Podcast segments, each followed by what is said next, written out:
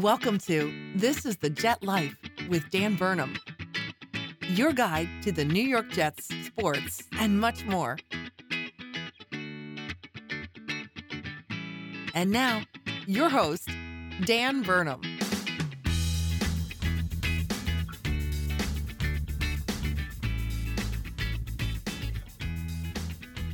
What is up, everybody, and welcome back to another episode of This is the Jet Life. This is our first episode of the 2022 season. Do you feel that fresh start? The warm weather? You know, the sun's coming out, the snow is melted. The New York Jets are looking at 2022 with very hopeful and promising eyes as Joe Douglas has positioned the Jets financially and through the draft to be able to make some big moves and make this team better. I'm excited to talk about this season upcoming to purge myself from last season, which, don't get me wrong, it was a good season. The Jets had a great draft class, one of their best in a long time. I know the season itself, yeah, the record sucked. They weren't competitive in a bunch of games. They did beat up on the soon to be Super Bowl contender Cincinnati Bengals. They did beat the Titans, who ended up with the best record in the AFC, but still, it wasn't a competitive season. But the Jets found Alijah Vera-Tucker, Elijah Moore, Michael Carter, Michael Carter 2, Brandon Echols, Zach Wilson, the quarterback, is, you know, to be determined. But when you look at that group and you combine in some other guys, you know, maybe a Hamsah, a Sherwood, Pinnock, Jonathan Marshall, who all still have potential, some undrafted free agents from last year also, it's just a really good draft class. And that's what Joe really needed to kind of springboard this whole thing. Because it all starts through the draft, but you don't know what you're going to you don't want to invest a bunch of assets and think that you have holes plugged with rookies that haven't actually done anything yet or aren't any good. You kind of need that first base layer made of young cheap players to figure out what holes you have filled because you don't know if it's going to be Sherwood or Echols or Hamsah or Pinnock who's really going to surprise you and be the guy that's like, boom, next year we can go in with that guy. You're not sure. You have an idea. But all these players are drafted with the intention of like, hey, this guy could fit right into our team, and they're not all going to do it. So you wait until you hit on a big draft class, and now it's like, all right, we've got our base layer established. We've got six starters, seven starters, you know, from the draft before as well, They're kind of locked in there or competing for spots. And now we can start to use the money to go after the other holes, and then future drafts, we can get the rest of the players that way. I think Joe Douglas's plan is starting to work. It's a lot of fun for the Jets as we try to get back into relevancy, even though the AFC is becoming more and more stacked as we speak, and it's going to be tougher and tougher to make the playoffs. The real route right now is you look at these teams all throughout the AFC that are like, well, that could be a playoff team for sure. So could that. So could that. The real way is to go through the division, honestly, right now, when you look at the Miami Dolphins, the New England Patriots, and the Buffalo Bills. It's one of the weaker divisions in the league. The Bills are a very good team, but I don't think there's any reason to think that they can't be dethroned. Even Tom Brady didn't win it every single year, basically every single year, but still you were able to compete in there. This is a step down from what the Patriots had. This is not a dynasty like that at this point in time. So we need to make sure that we stop them before they get there. All sorts of good stuff coming, but you know, through the division, that's the way. Beat the NFC teams, beat the AFC East teams. Maybe you can get a shot at the playoffs. But the Jets have a long way to go before they get there. And it went through the free agent period, it went through the draft, and I'm going to talk about all that. Before I do, I need to remind you to rate, review, subscribe to this podcast anywhere podcasts are found. You can also follow me on Twitter at Jets underscore Dan, where sometimes I post a lot, other times not so much. But that is the tough part of this episode, the beginning, shaking the rust off. Now we can talk New York Jets and what the heck is going on. So let's talk quick free agency update with the Jets. They came into this thing with like the fourth, fifth most cap space in the NFL. Right? They had the least dead cap in the league at $1.5 million, which is a great thing to see from Joe Douglas, who at one point, you know, we had Le'Veon Bells, Quincy Enunwa's, Trumaine Johnson, all sorts of people hurting the team, taking cap space away and not even playing. The Jets right now at $1.5 million, the least dead cap in the league. It tells you something. It tells you that the Jets aren't giving out bad contracts. They don't find themselves needing to purge themselves and cut guys who are still under contract because, hey, we'd be better off not having the guy we gave a lot of money to than having him on the roster. No real serious inj- injuries for these guys. You know, sometimes that's the case for a guy like Quincy Enunwa, who unfortunately had dead cap due to that. Or it just means that Joe Douglas doesn't want to cut the guys that he signed, but that really isn't the case. He's done a really good job of making sure that the fat has been trimmed from this team young guys, guys that want to be here, guys that give a shit every single day, team leaders, all that stuff. He's building a good culture. He's giving out good contracts. He's making people earn it. And the Jets right now, this may shock you. The Jets have the most players signed to their team at 78 players. That's the most in the league. Most teams have mid 50s to high 60s. 78 is the most in the entire NFL of players signed. Now, the Jets aren't going to go into the season with 78 signed players. They're going to go in with 53 practice squad and all that. But 78 guys who at least are going to be with the Jets in training camp until we cut them. A lot of these guys are not guaranteed any money. It's all, you know, whether or not they make the final roster. That's when the actual money gets guaranteed to them. So for a guy like, you know, a Nathan Shepherd or a Greg Van Roten, and then a bunch of people below that, like an Elijah Riley or a Will Parks or something from last year, those guys are all going to be back in training camp, back on the preseason roster, and they're going to have a chance to compete for a spot. If they make the team, they'll get the contract they were, you know, told they'd have. If they don't make the team, they won't get anything. So we do have 78 guys. Joe Douglas has done a good job kind of building his farm and making sure that the people here are competitive. They want to be here. And you can really feel that through Joe Douglas and the team he's building. So I love what I see there. And then the other thing that I wanted to talk about before we get into the actual players and the signings and whatnot is just the difference between a contract and the guaranteed money in that contract. A lot of times, like a real lot of times, we see these contracts that are huge. He's a Von Miller as the example. A six-year, $120 million deal. It sounds ridiculous. You hear that number, $120 million, six years. Are they going to be paying this guy until he's almost 40? No, absolutely not. What's in there is basically two years of a guaranteed deal, potentially three years if they want to go that route, at like $18 million a year. And the rest of the stuff is just fluff. The way they should, you know, phrase these in an NBA term would be more like it's a contract for the player and then a team option for the following years. And I think in this case, Von Miller, for whatever reason, he just wanted to have a huge number, like a, a jarring, people would say, whoa, $120 million, six years. I promise you, there is no chance that he plays six years under that contract. And I promise you that the Bills don't intend to pay him through those years. And they know that after two, three, four years, whatever, they're going to be moving on and they will lose absolutely nothing for it. It's just a dummy number there.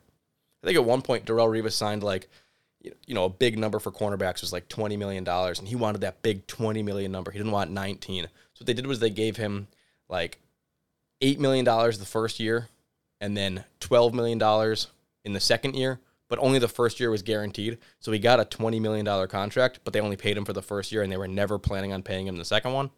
I don't know the exact numbers, but it was something like that. And you knew that he was just trying to get a deal that looked good, even though we all knew he was never actually going to make that money. So just keep in mind the only thing that really matters is the number of guaranteed dollars and how many years that would put you through if you got paid X amount for each year. All right, how many years does it take us before all that guaranteed money is done? Because that's the stuff that when you cut a player, you actually still have to pay. That's what your dead cap is. So, you know, don't get too uh, alarmed. Of course, if you see a Deshaun Watson contract that is fully guaranteed at the number like that, then you're like, okay, holy shit, this is ridiculous. But luckily, the Jets haven't given anything like that out. First thing we're going to do is we're going to talk about the departures because there's a few guys that were on the team last year and a few years before that that will no longer be New York Jets moving forward. We're going to start with one Marcus Maye. Marcus Maye has signed to the New Orleans Saints a three year deal for $28.5 million, right? But only $15 million of that is guaranteed. So he's probably going to be there for two years. And if they really want to keep him for that third year, they can. Now, Marcus Maye was a great teammate, super professional, a guy that we really liked. It was kind of a weird draft because the Jets drafted Jamal Adams and then Marcus Maye. and it was like, all right, they're really investing in their safety group. And then Marcus Maye was really good early, and a lot of people were in the camp of like, Marcus Maye may be better than Jamal Adams. And then Jamal Adams became a star. Marcus Maye got injured. We weren't sure if Maye would ever be able to really play again. He came back. He was healthy, and we were like, all right, there we go. Maye is back finally playing good football. We tagged him. He got hurt, tore his Achilles out for the year. It's been an up and down story of this guy, but he was nothing but professional and nothing other than a good player when he was on the field for the Jets. We were happy to have him here. I love drafting. He ended up being one of those success stories through the draft. The Jets haven't had a ton of those in the past 10, 15 years. He was one of them. And the contract that he just got from the Saints shows that. $28.5 million, you know, $15, $15 million guaranteed coming off an Achilles at the age that he's at. He was a little bit older when the Jets drafted him. So at this point, he's coming up on 30. But he got paid. Super happy for him. Glad that he's going somewhere that appreciates him. And, you know, injuries were the only issues with him, honestly. So and age, I guess, just being a little bit older. We were kind of like at the point when it was, well, by the time he gets healthy, he's going to be older. Is he really a guy that's trending up? The Jets are working right now on building an ascending team. He didn't really fit the mold there, but he got his deal, so good for him. Jamison Crowder, he's another guy that was a good Jet. He spent three years with us after being with the, at the time, it was the Washington Redskins and it was the football team, but he played for the Jets for the last three years. He had 188 receptions, almost 2,000 yards receiving, 14 touchdowns, and, you know, his first year with Sam Darnold was the best. He had a really, really good season, almost 1,000 yards. One of the better Jet seasons we've seen receiving since the Eric Decker, Brandon Marshall season. But the Bills give him a, a one year contract, $4 million, a lot of incentives in there, which is a very low deal for a guy like that. But I think that he just wants to go to a team where he can contend, a team that's kind of built around his strengths. He's going to step right into that spot that Cole Beasley was in for the Bills last year. He's going to be really good there. He probably will hit those incentives, and he'll be back on the open market next year after he has what I expect will be you know a solid season with the Bills. This is not his last contract. It's just a bet on himself thing because I don't think the market was really high on Jamison Crowder. I think it's kind of a bummer too because he's a good player. He's a security blanket. He's always there. I know he's not super tough, not super fast, not flashy, not big, but he shows up on game day. He finds a way to see the soft spots in the zones, catches the ball, scores touchdowns. You know, he's productive and he finds production. So Jamison Crowder was a great jet. Those three years were awesome, but we'll be moving on as we have some other pieces and players that'll be in that spot next year. Then you got Morgan Moses, and Morgan Moses was only here for one year, but what a signing that was. Because Joe Douglas made that in the offseason when we were like, all right, we have Mekhi Becton. We don't know if he'll be fully healthy, but we hope he will be. George Fant was kind of like eh at right tackle last year. Everyone kind of wanted the Jets to bring in Morgan Moses just to compete and to have another guy so we wouldn't be stuck with an injured Becton and then be it like an Edoga or McDermott. And we didn't want to have to see George Fant struggle if that was the case back on the right side where he wasn't awesome the year before. The Jets bring in Morgan Moses. It ended up being like the signing of the year because Mekhi Becton didn't play really anything last year. Morgan Moses started at right tackle all year. George Fant got pushed to left tackle where he flourished and had the best season with the Jets he's had. So everything worked out great through that deal, but it was just at the time a one year deal to help get the Jets through that time. Morgan Moses is signed with the Ravens on a three year, $15 million deal. So, you know, I'm happy for him. $15 million doesn't seem like enough for a guy that plays as well as he does. That's like 5 million a year. He's probably worth considering his reliability. You know, playing 17 games for the Jets last year, all at a adequate level for a tackle in this league. Probably should be worth a little bit more than that. But he's going to a team that's going to accentuate his talents, a good blocking team, run the ball, and I look forward to seeing him keep playing well. He's getting a little bit older too, so that's probably why he wasn't a part of the Jets' long-term plan. Probably why the Jets didn't give him a long-term contract. But good for Morgan Moses. He was the freaking signing of the year last year, saved the O line.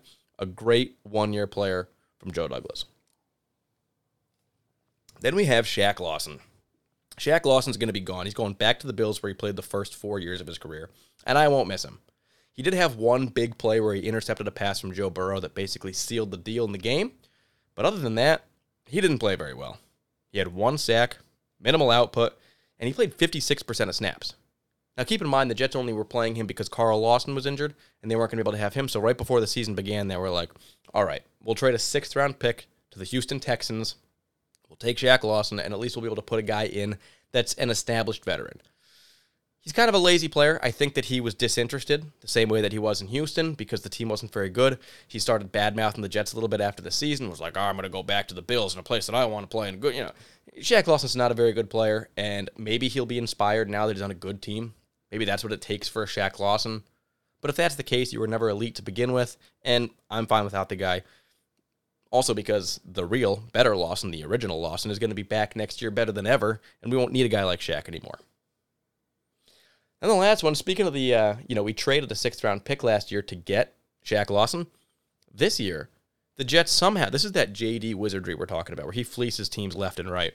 Somehow, Joe Douglas traded Blake Cashman, that's right, Blake Cashman, to the Texans for a sixth round pick in the 2023 draft. Now, no, we're not going to get to use that pick this year, and it's just a sixth round pick. But it's just one more pick that we can use for ammo to help Joe Douglas move around the draft board or trade away for another player. And it's Blake Cashman. What the heck has Blake Cashman ever done for this team? He's been a backup linebacker at best and a special teamer. At best, he's a backup there and doesn't play very well. He always had kind of some promise to him because he was, you know, an energetic, kind of scrappy little fast linebacker, but he never played well, and he was always injured. In three seasons with the Jets, he played 14 games. The most he ever played in a season was seven. So Blake Cashman is like a non factor on the Jets roster. We just traded him for a sixth round pick, which is basically what we drafted him at. I think we drafted him in the fifth round. So now we're getting a sixth round pick for him in 2023. And I don't know. It just seems ridiculous from the Texans to do that. But hey, they're the Texans, and somebody in the AFC has to suck. So that's what the departures are for the Jets. Guys that were, you know, impact players for the Jets last year or guys that we knew were drafted that are no longer on the team. Marcus Maye, Jamison Crowder, Morgan Moses, Shaq Lawson, and Blake Cashman. Thank you to all those guys for playing for the Jets. Some of you will be missed, you know, a lot. Marcus Maye, Jamison Crowder, Morgan Moses. The other guys, hey, you know, you did what you could, and good luck on your next step. Now we got to talk about the guys that the Jets added. We added some nice players. Some were re-signs, and some were some new free agents, some spicy adds to this Jets locker room. But before we do that, I do want to do a quick father time and hear what my dad, David Burnham, has to say about the state of the Jets right now. And I gave him open floor. He goes, What do you want me to talk about? The draft, talk about free agency. I was like, Talk about whatever you want. He was like, You know what? I'm a little rusty. Let's just talk an overview of what the heck is going on right now with the New York Jets and how we feel looking towards this next season. I said, Say no more, do your thing, and I'll read it. So this is this week's Father Time, written by my dad, David Burnham. Here we go. The Jets are at a crossroad. No more rookie quarterback, no more rookie head coach or offensive coordinator. It's the second year, and JD has executed this free agency and teed up this draft masterfully. He created cap space to afford the veterans that we need and piled top picks to bring up our future stars. This is where the rubber hits the road. It's a pivotal time. Without going player by player, I'll say that Douglas has revamped the tight ends, virtually completed the secondary with a hard hitting safety that can play deep, and a true number one corner that's way underrated.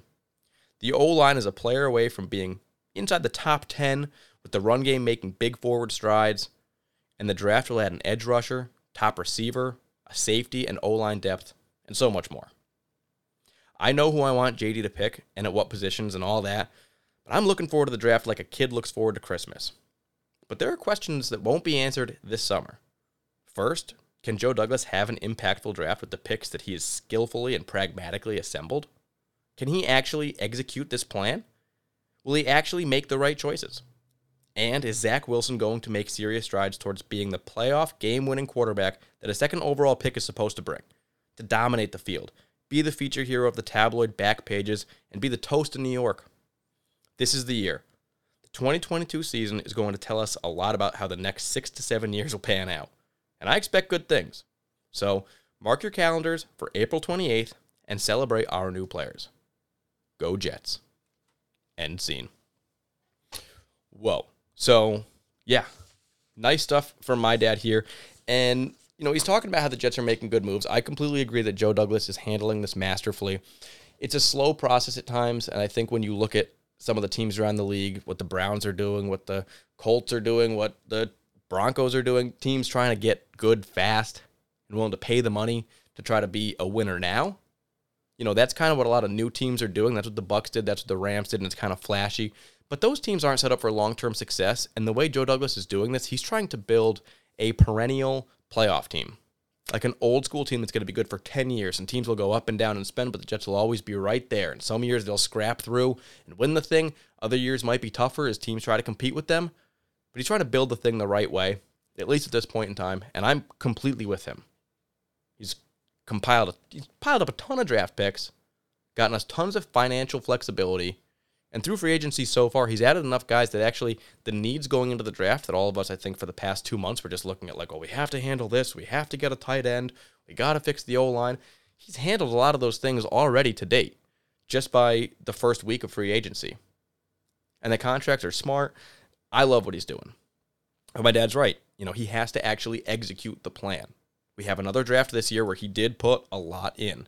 He traded Jamal Adams, traded Sam Darnold, traded some good pieces to make sure that at this point in time, we would have nine picks all in the first five rounds two in the first, two in the second, one in the third. I mean, we have so much ammo for this draft, but it only means something if you draft good players. If you have a bunch of Lorenzo Mauldins, Quinton Coples, and Vernon Gholstons, your team's going to suck. That's all there is to it.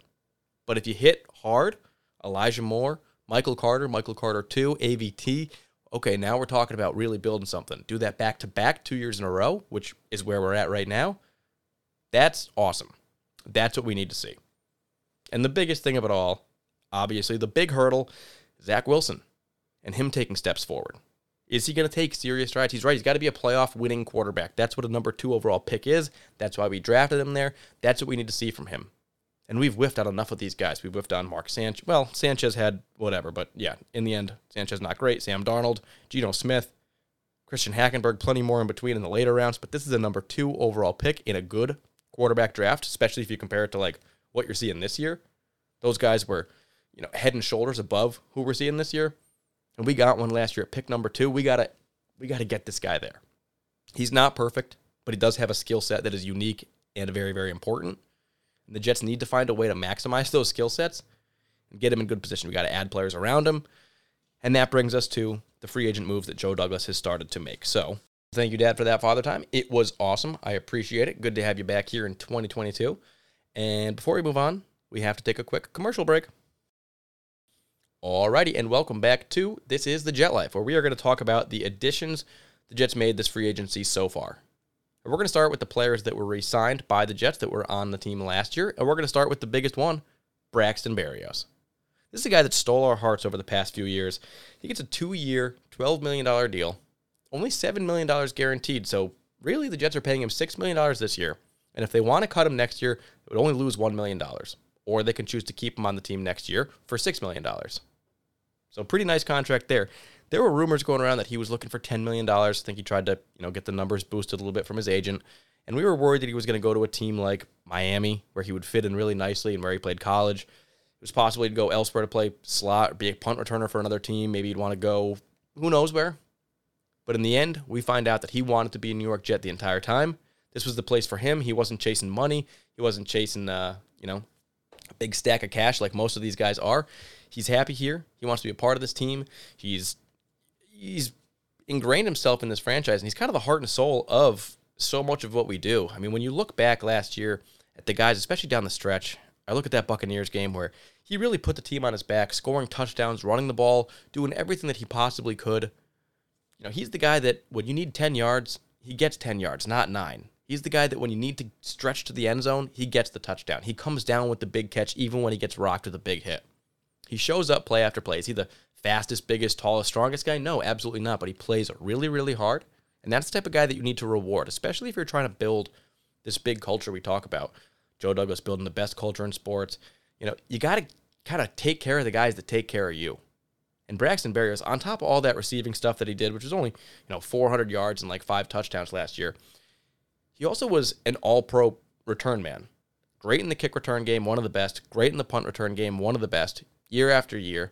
And he's getting $6 million to play, potentially slot receiver for the Jets as well as returner. This is a great signing for Joe Douglas. Great to see a guy like him come back. And I wouldn't be surprised if I am wearing a number 10 jersey on a lot of Sundays this upcoming season. Now we're going to talk about Tevin Coleman, who is also coming back. This is not as flashy a signing as the Braxton Berrios because Tevin Coleman didn't have a great season. He was over four yards a carry on his rushes, but only 44 carries, 356 yards. I think he was good, not great. He was one of those, you know, third running backs, number two running backs that, yeah, it really runs through Michael Carter. That's our guy right now. We absolutely need to add one more guy. I don't think that it should be Tevin Coleman as the number two back. I don't think it should be Ty Johnson or Austin Walter. There's a couple guys in the draft that I'm really looking at. As free agency's kind of not a ton of guys available there in free agency that you'd want to bring in the running back room. But I think just like last year where they got Carter in the fourth round, if they can get a nice guy in the third, fourth round, there's even one I'd take in the second round. I think that would be awesome. And you could pair him with Michael Carter, have this great running attack that could run through this offensive line. It all could start working out exactly the way that, you know, the 49ers wanted to run it, the same way that Robert Saleh and Mike LaFleur want to run it. It could all kind of align the stars there. But Tevin Coleman is going to be another piece that we have. He's going to be that third running back potentially, and, uh, you know, just a little bit more depth there also a guy who's played in this system with the 49ers, now with the Jets, that knows the system, knows the scheme, has a lot of wisdom as a veteran player. Nick Bawden is back, a one year deal. He played special teams, a little bit of offense last year. He was a fullback that honestly, I think we remember him the most because we played Trevon Wesco like way too much at fullback because we were just trying to make it work. Trevon Wesco's not a good player. Nick Bawden was very, you know, we had open arms saying, like, oh, new fullback. I'd love to try this guy. He had a nice catch at one point in the season, a couple nice blocks here and there. Did play like 50 plus snaps.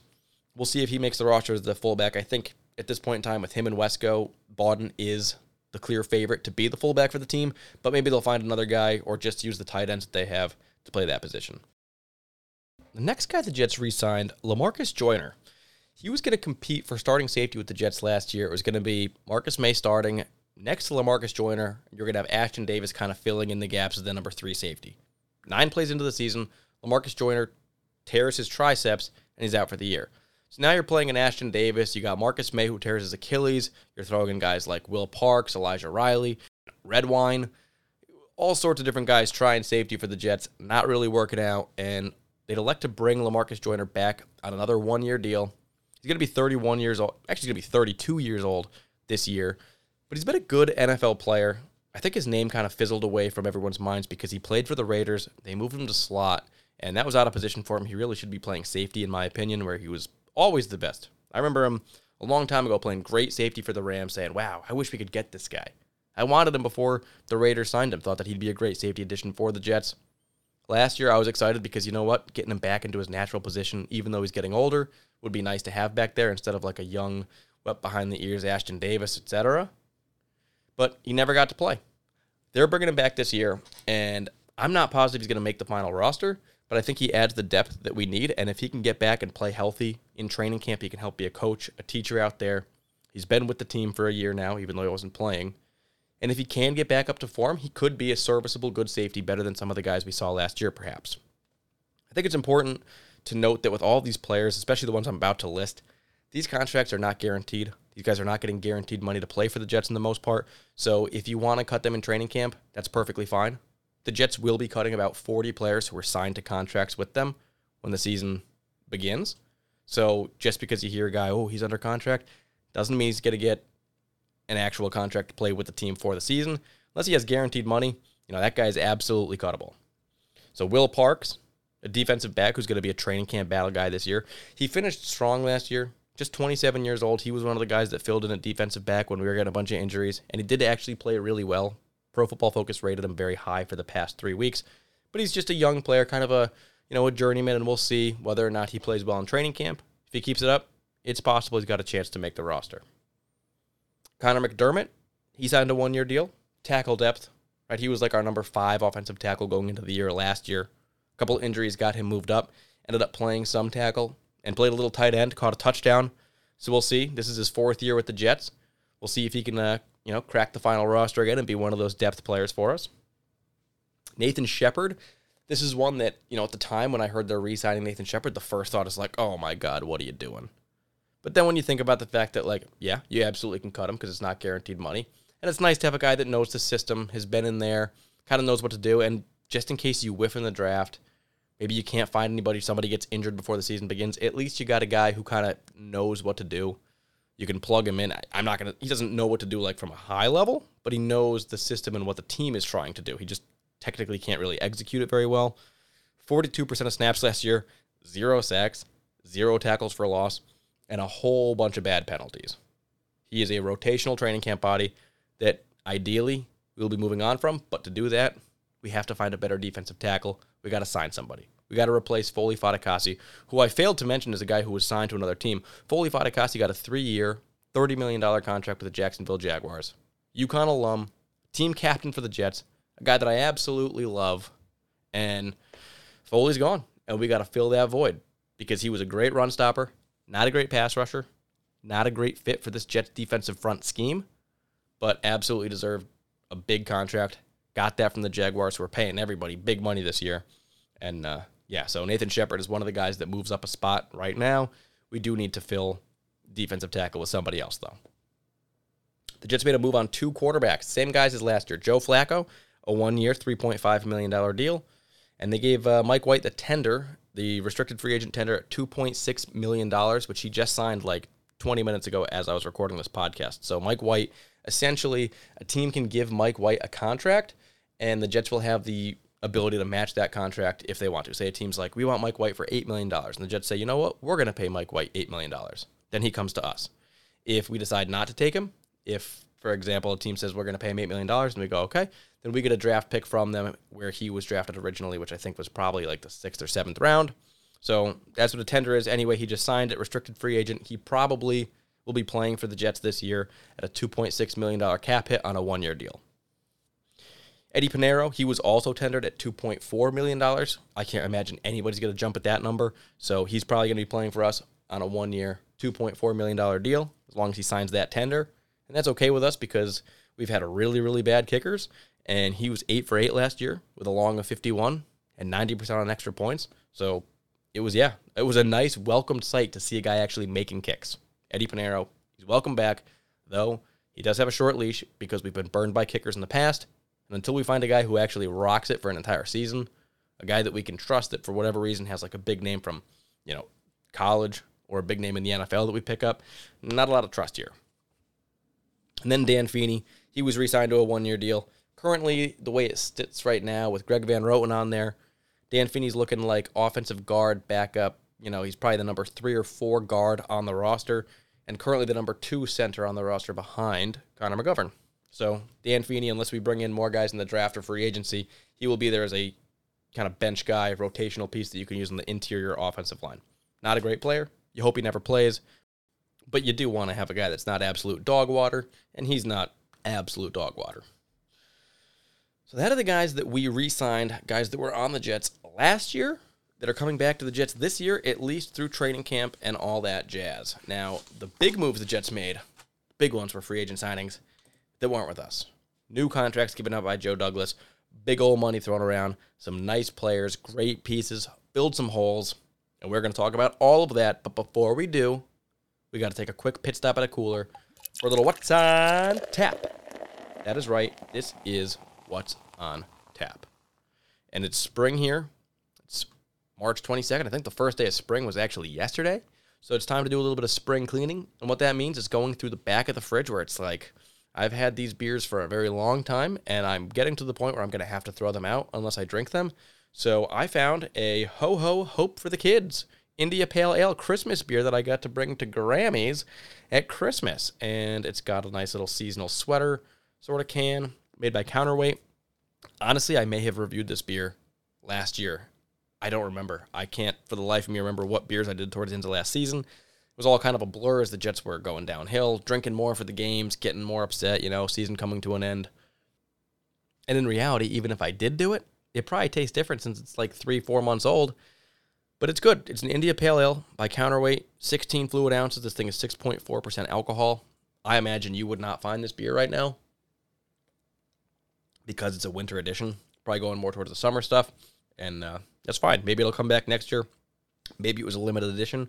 It is smooth. It's what you expect from Counterweight, which is becoming one of my favorite breweries in Connecticut. They just they're consistent. They make good stuff every time. It's never too expensive. I just think they get it. You know, some breweries are trying all this stuff. Counterweight gets it. Ho ho hope for the kids. A good beer. This is the last one of those I had in the fridge, so we are, you know, we're drinking, which is not great. It's a Tuesday and coming back drinking an IPA at like 4:30 in the afternoon. Not what you want to do all the time but also cleaning, kind of something you do want to do a lot of, and that's what I'm doing right now. So feeling really good about that. That is today's What's on Tap. Now, before we get to the meat and potatoes of this episode, all that good jazz we want to talk about, the big signings, we do have to take a quick commercial break. Alrighty, and welcome back to This is the Jet Life. Got my notes ready to go through each player the Jets have signed through free agency thus far that were not on the roster last year. Starting with the first player, Laken Tomlinson. Offensive guard, played for the 49ers, was drafted in the first round by the Lions years back. This guy was given a three year, $41.2 million deal with $27 million guaranteed. So we're going to have him for two years no matter what, but that's okay because he was a Pro Bowler last year for the 49ers, playing in the exact same scheme that the Jets are going to run here. And he played a lot of left guard for them. Technically, Alijah Vera-Tucker was our left guard, and you'd think that one of them has to move to the right side. Joe Douglas hasn't done a ton of moving players. We always talk about how McGovern could play, you know, guard or center, but he never really moves. We always talk about how Greg Van Roten could play either side. We talk about how Mekhi Becton could potentially move. The only guy that really swings is like Chuma Edoga and George Fant. Other than that, guys kind of lock in where they are. Um, but we'll see if Alijah Vera-Tucker is the guy that's moved or if it's Laken Tomlinson. Either way, I think they felt better grabbing a guy like Laken Tomlinson. They're like, listen, he knows the scheme. We'd rather get a guy that we know makes sense in this offense that we're running scheme wise than a guy that played the right guard position that we're not sure can play this scheme. I think they feel better transitioning one of the two to the right guard spot. Now, Laken Tomlinson, he came on slow. You know, he wasn't great with the lines when they drafted him, but he's gotten better and better. And in reality, in the seven year career he's had, he's never missed a game due to injury. This is a guy that's reliable, played great. If you look at the PFF numbers, which I don't use PFF for a lot of stuff because I don't really trust it. You know, if you look, they say Quincy Mo- Quincy Williams and CJ Mosley were horrible last year, which yes, they weren't great in coverage. They didn't fill their gaps perfectly every single play, but they played much better linebacker than the guys that could have been playing in their place. They were way more impactful than a Jarrad Davis or a Blake Cashman or Darron Lee or anything. You're going to tell me they had horrible seasons. That just simply isn't true. So sometimes those metrics aren't great. But when you look at an offensive lineman, it's very hard to find film or numbers or stats or anything on a guy. So how do you figure out, like, all right, we signed this guy. How do we know if he's good? Well, PFF actually goes through and watches every single play, and they give each play that the guy does a grade, a run blocking grade or a pass blocking grade, depending on what type of play it is, every single play. And they average them out and give them a number. So it's kind of cool for that respect because you can kind of see if a guy gets burned a lot, if he's good, if he holds his blocks, which area he's better in. Laken Tomlinson is a great run blocker, pretty good in pass protection, and had an awesome PFF grade of 76, which doesn't seem high because in school it would be bad, but in PFF it's good. 76, great score for him, coming off a Pro Bowl season, and this was the weakest part of our offensive line last year, I think, if you look through it. Even though Mekhi Becton was injured, they actually played pretty well at tackle with Fant and Moses. Now you got Becton coming back. I feel good about McGovern. You got Alijah Vera-Tucker at one guard, and now you got Laken Tomlinson, a last year Pro Bowler, going in at the other side on a three year deal. It's going to shore that thing up. When you look at it the way it's set up now with Dan Feeney as a backup, Greg Van Roten as a backup, all you really need is a better tackle backup because you don't want to play Edoga or McDermott for many snaps if Becton goes down, which is entirely possible. Fant could also go down. You don't want to be totally hamstrung when your guys at tackle go down and be playing on Edoga and McDermott. So I think they have to bring in one more tackle maybe in the draft, maybe at pick number four or 10. It's possible. I think it is an important position. And uh, other than that, the offensive line's almost set when you look at it. Yeah, they could improve the center, I guess, if they want to move on from McGovern, but George Fant's moving next year. Still, you feel really good about where they're at. You knew that Joe Douglas was always going to prioritize the trenches, always was going to love offensive line, and he's done nothing but show love to the offensive line. Drafted Mekhi Becton, 11th overall. Trading up for Alijah Vera-Tucker, giving this big contract, $41 million to Laken Tomlinson. He's investing, and it's going well. The next big one that the Jets signed, CJ Uzomah. What? The Jets brought in a tight end? Heck yes, they did. Three years, $24 million with $15 million guaranteed. That basically means he's on the con- under contract for two seasons. If they want to keep him for a third season at an $8 million cap hit, they can do so. CJ Uzomah has been in the league for a while. He's a veteran player, going to be 29, 29 years old this year. He's six foot six, 265 pounds. This guy is a behemoth of a man, a big tight end. But the biggest thing about him is he's a veteran presence and a great leader, hype man in the locker room. You can find clips of him in the playoffs all throughout the season, his time in Cincinnati, hyping people up, positive. He's in your corner. He wants to be there. He wants to win. He wants to make the people around him better. You heard it in his interview when he signed on with the Jets. You can see it everywhere. This guy is a great, great locker room fit, and he's a pretty solid tight end. He's been in the league for a while. He never had huge numbers, but his best year was last year. He got on a roll with Joe Burrow. He got 493 yards and five touchdowns on 49 receptions last year. And then the hottest part of his entire season was a little playoff run where he had 15 catches and 146 yards with a touchdown in four games in the playoffs. So when you look at CJ Uzomah, a six foot six tight end who's going to be replacing, you know, a Daniel Brown, a Tyler Kroft, or a Ryan Griffin. The only guy that even comes close to being comparable is Tyler Kroft in that group, and Uzomah's better. Uzomah's bigger. He's better at blocking, probably. He's a better veteran, better locker room fit, and he's a really nice addition to this team. It was a position that we didn't have because Tyler Kroft's a free agent. He's moving on. CJ Uzomah, welcome to the New York Jets. Then the Jets decide to sign another tight end. Three year, $21 million deal for Tyler Conklin, who is another big guy. He's six foot three. He's going to be turning 27 this year, and he's also coming off his best season. So both of these tight ends are ascending, getting better and more comfortable. Tyler Conklin this year, when you look at the numbers, you know, keep in mind these are tight end numbers, not receiver numbers. He had 61 receptions for 593 yards and three touchdowns. On those 61 receptions, he was only credited with one drop. He's getting better at blocking, and he's going to be a really, really nice addition to this tight end room. You're moving on from a Ryan Griffin and Tyler Kroft to a Tyler Conklin and to CJ Uzomah. Two bigger, better players, ascending, good locker room guys, ready to block. And when you look at it, you got two tight ends, right? So if somebody goes down or gets injured, you don't have Daniel Brown playing tight end. You don't have an undrafted free agent or something and Kenny Yeboah playing tight end. You've got another guy there. But also they have the ability to run two tight end sets. Last season the Jets ran two tight end sets 20% of the time. I expect that to be closer to 25 or 30% of the time this year, as CJ Uzomah and Tyler Conklin are guys that you want to get on the field if they're both healthy. And from there, even CJ Uzomah, he played some fullback last year for the Bengals it is totally possible that they decide to run him at fullback on you know the handful of fullback plays they want to run in a game instead of keeping a Nick Bawden, giving them versatility and another way to get both guys on the field with a Conklin and a CJ Uzomah. Joe Douglas and this coaching staff love versatility. You've noticed a lot of the guys that they sign, a lot of guys that they draft, they have positional flexibility. They're hybrid fluid, and the coaches can do what they want with them. These guys, I mean, you got two tight ends now. You still have the ability to have like a Kenny Yeboah or a Trevon Wesco or a Daniel Brown if you really want to. But you got your two starters there, and you feel really good. This is the best the tight end room has been in years. Years and years. And when you think about it, it's very funny because Tyler Conklin is coming over from the Minnesota Vikings, right? The Jets traded Chris Herndon to the Vikings for a fourth round pick last year. Then Chris Herndon sucked. They didn't play him. They played Tyler Conklin. He had a great year, and then we signed Conklin away from them. It's actually pretty hilarious that they got Chris Herndon and we got their good tight end and a fourth pick. So very happy with the Tyler Conklin signing and the CJ Uzomah signing. I think either one of them independently would have been exciting. It would have been like, oh, cool, we got CJ Uzomah finally a good tight end, or we got Tyler Conklin, good. But when you look at getting both players, it's like Joe Douglas didn't just make this room better; he made it a strength. One of the better tight end groups in the league now, I would imagine, just based off these players' abilities we got two of the guys, and what was a huge need for this team, and everybody mock drafting tight ends, myself included, doing a ton of scouting on the tight ends in the offseason, trying to figure out like who the hell is going to play for us. It's no longer a need at all.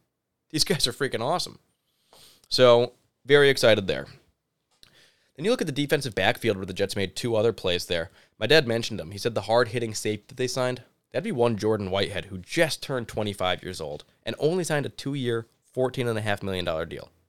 $7 million is guaranteed, which means that they don't have to bring him back next year if they don't like it, a $7 million contract. But in reality, this guy is a young, ascending player who played very, very well for the Tampa Bay Buccaneers, won a Super Bowl, was good as a rookie, was good as his second year. Every single year he's been in the league, he's been a good player.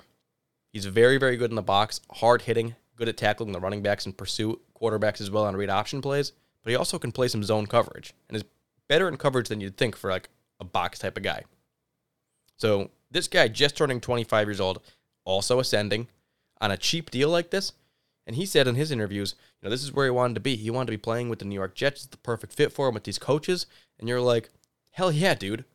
He's probably an improvement over Marcus Maye and what we were getting post injuries and whatnot from him.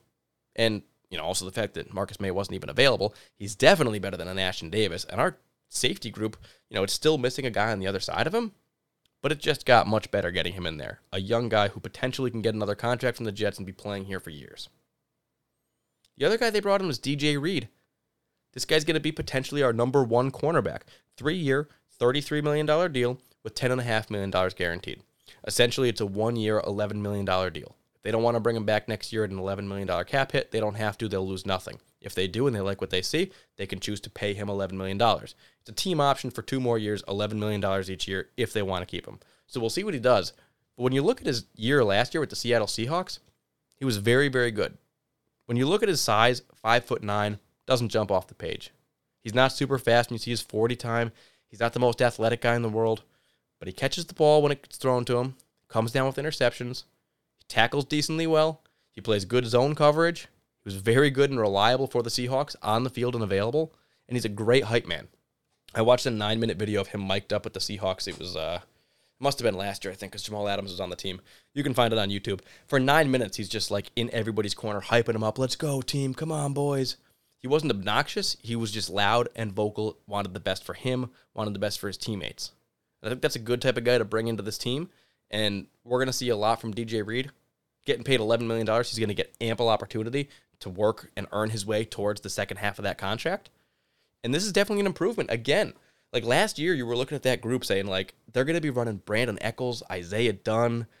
There's going to be Bryce Hall and Michael Carter and Javelin Guidry. It was like, who the heck are these cornerbacks and what are they doing? Those guys were all rookies at that point in time. Now we know Bryce Hall's a, a pretty darn good player. Brandon Echols is absolutely ascending. Then you bring in a DJ Reed, who's a young player as well. DJ Reed, only 26 years old this year. Right? Like, there's a bunch of good stuff that's going around with this team. You're improving your offensive line, your tight end group, your secondary. You got your safeties and your cornerbacks all getting better. This is all pre draft where the Jets have loaded up on draft picks, like great draft picks. And we're not even done yet because they signed another player in Jacob Martin. And Jacob Martin was a guy that was with the Texans. He's turning 27 years old this year. He's an outside linebacker, defensive end kind of hybrid who's probably going to play on the end of that defensive line, be like a Frankie Luvu type, but in that 4 3 defense, he's probably going to move down into that like pass rusher role, depending on where he can fit in, maybe move back into outside linebacker if they feel like he can do some coverage. I don't know a ton about him. He was like the first guy that we signed that I was like, who? Jacob Martin? But the name was familiar, and I was like, kind of remember this guy. And I looked back at his highlights, and I was like, oh, yeah, he was the guy that sacked Zach Wilson when we played against them. He had a nice pass rush move, and he's got speed. He's got some wheels. He's got some good pursuit, kind of like that of a Frankie Luvu or what you would have hoped you'd get from a Lorenzo Mauldin or something back in the day. It's a three year, $13.5 million deal with only $6 million guaranteed. So it's not a huge deal for an edge rusher. And the guy's had at least three sacks in all the four seasons he's been in the league. So when you look at it and you're like, all right, we know the defensive line is a weakness. We know we need pass rushers. We know it wasn't great last year. This guy is absolutely an improvement over a Ronnie Blair, over a Tim Ward. He's probably going to be a better player or as good as a Bryce Huff. And when you look at the deal that he got, just having another guy in that rotation that you can bring in just in case somebody gets injured or you can't find somebody in the draft or the rest of free agency, I think it's a good deal. Again, a young ascending player. This is crazy the way Joe Douglas has made this work. How he still finds a way to have cap space and draft picks while acquiring young ascending players on good deals where the team doesn't have a ton of like commitment to the player. It's a lot of team options. On a team that wins four or five games and isn't even a real you know, favorable destination for a lot of players. They're like, why would I want to play for the Jets? The media is horrible. Everybody always gives players there a hard time, and the Jets don't win games. So why would people want to be coming here on these deals, on these team-friendly deals, young, ascending players? Because they see what's happening and they see the way the Jets are building the culture. And I think we're seeing that culture, best culture in sports, being built with the Jets right now. That's why guys want to come here. You hear every single guy in the interview, and they're like, yeah, culture was a big part of it. They keep signing team captains from college and bringing in good guys. And when you think about it, I would want to play here too. Because if you have a job and you love it every single day, and somebody says, hey, I can give you a job that you're going to hate, and I'm going to pay you $10,000 more, are you going to take it? Or are you're like, I think I'd rather just be here, man. At a certain point, money's not worth it if you don't like the people that you're around and you don't like going to work every day. And some franchises are better at putting that sort of culture together than others. And the Jets usually weren't really good at that sort of thing. It was more of just like a come to the big New York market where you can be flashy and work on your clothing line and do movies and be big star. That was kind of like the big selling factor before. I don't think that's the case anymore. Now it's like join something good. Help us grow this the right way and Gang Green Nation's going to take flight. I love the way he's doing it. I love the signings. I don't think anybody on this list was overpaid. I think when I look at DJ Reed, some people are huge fans of him. I'm a little bit worried about his speed and size, but when you talk about that $33 million deal, with only $11 million of that being guaranteed, it's a one year deal for him. And if he's good, he's going to play into that second half. So I'm okay with that. Everything else, the Braxton Berrios was a steal to me. When you look at the Jordan Whitehead, that's an absolute steal to me. Then you bring in a guy like Jacob Martin and two tight ends with CJ Uzomah and Tyler Conklin. What's not to be excited about?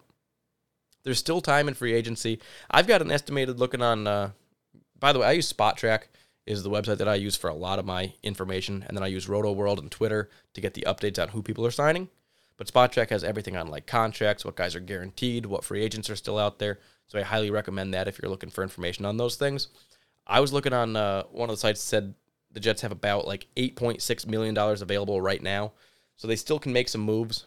And there's some players they can cut. They could cut Greg Van Roten and save $3 million right now.